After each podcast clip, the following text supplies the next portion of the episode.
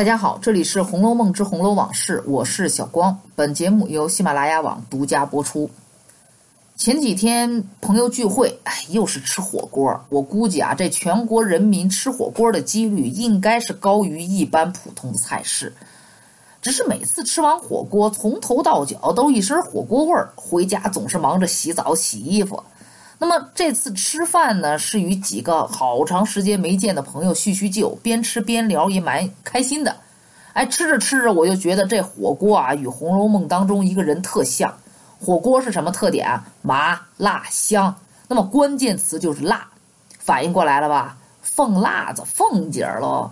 但是凤姐儿的辣还分有几个不同，当然了，不是微辣、中辣和特辣哈，而是泼辣和毒辣。凤姐儿的泼辣是我们一般人想这个人物时就能想到的词儿，尤其是协理宁国府的时候，让我们看了个真切。八七版《红楼梦》，你看邓婕演的那感觉，那就是过瘾。凤姐儿的这个泼辣，不是大街上那些素质低的女人为了一点小事儿，两手一叉腰，对吧？什么乱七八糟都可以说出口的那种泼妇。也不是那种无理取闹、总会玩什么一哭二闹三上吊的那种撒泼的女人。凤姐虽说没什么文化，但她好歹出身和成长在四大家族当中的王贾两家，那么耳濡目染这么多年，环境呢是可以影响一个人的。这句话一点儿没错。所以凤姐的泼辣与其他那些没素质的女人，那就不是一个层面，不可同日而语。刚刚我说了啊，这个第十三回，秦可卿死封龙禁尉，王熙凤协理宁国府。我觉得这一回就是凤姐泼辣一面的精华。那么有一句话说，机会总是给有准备之人。这个机会就是因为秦可卿的离世，贾珍上上下下一番忙碌折腾之后，才四十多岁的人啊，就已经开始拄着拐棍了。当然。此时的贾珍也可以说是身心俱疲，而尤氏又犯了旧疾，这个时候，贾珍就只能请外援，否则就实在无法招架。正好贾宝玉送来了及时雨，就向他推荐了凤姐儿，而贾珍听了之后，就拉着宝玉直奔了上房。啥叫脂粉堆里的英雄啊？贾珍一来，众婆娘呼的一声就往后藏之不迭。独凤姐儿款款站了起来，避开就不用面对了嘛，该面对的还是要面对呀，有什么可避的呀？所以这个“独”这个字儿啊，写的特棒，这是凤姐儿的男子之气。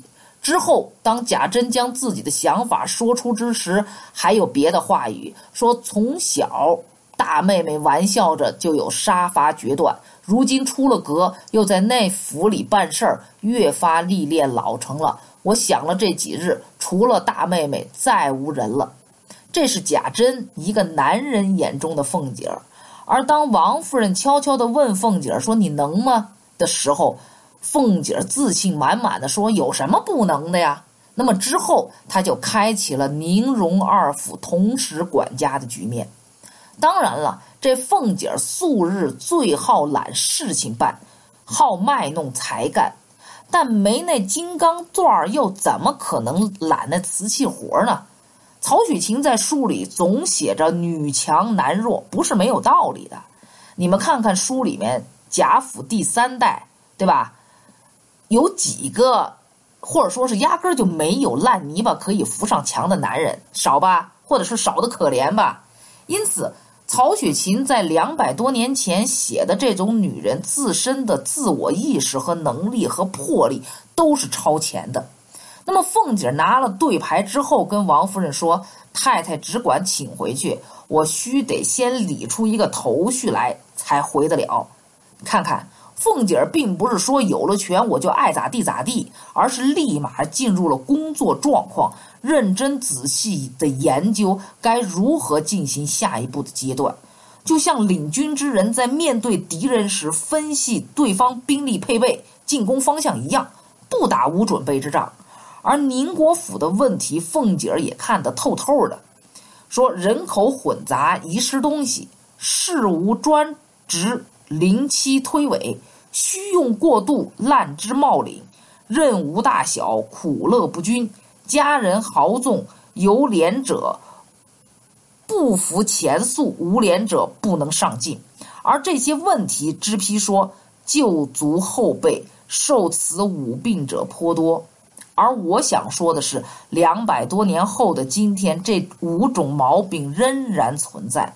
曹公在写凤姐时，并没有一来就写凤姐如何的杀伐决断，而是做了一大堆的铺垫，为的就是突出宁国府有这么一大堆麻烦事儿。但凤姐就是有本事给理顺了。时间呢？贾珍之前说了，屈尊大妹妹一个月在这里料理料理。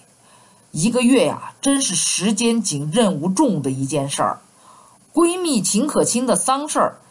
宁国府五大弊端的整治，其间还有荣国府的琐碎事情等等，真真是一件都不能马虎。于是凤姐儿就开始充分的发挥她泼辣的一面，走马上任。那么怎么发挥的？又用了什么手段？还有毒辣，她又是如何表现的呢？我下期再说。那么今天的《红楼梦之红楼往事》就到这里结束。我是小光，本节目由喜马拉雅网独家播出，欢迎大家下次继续收听。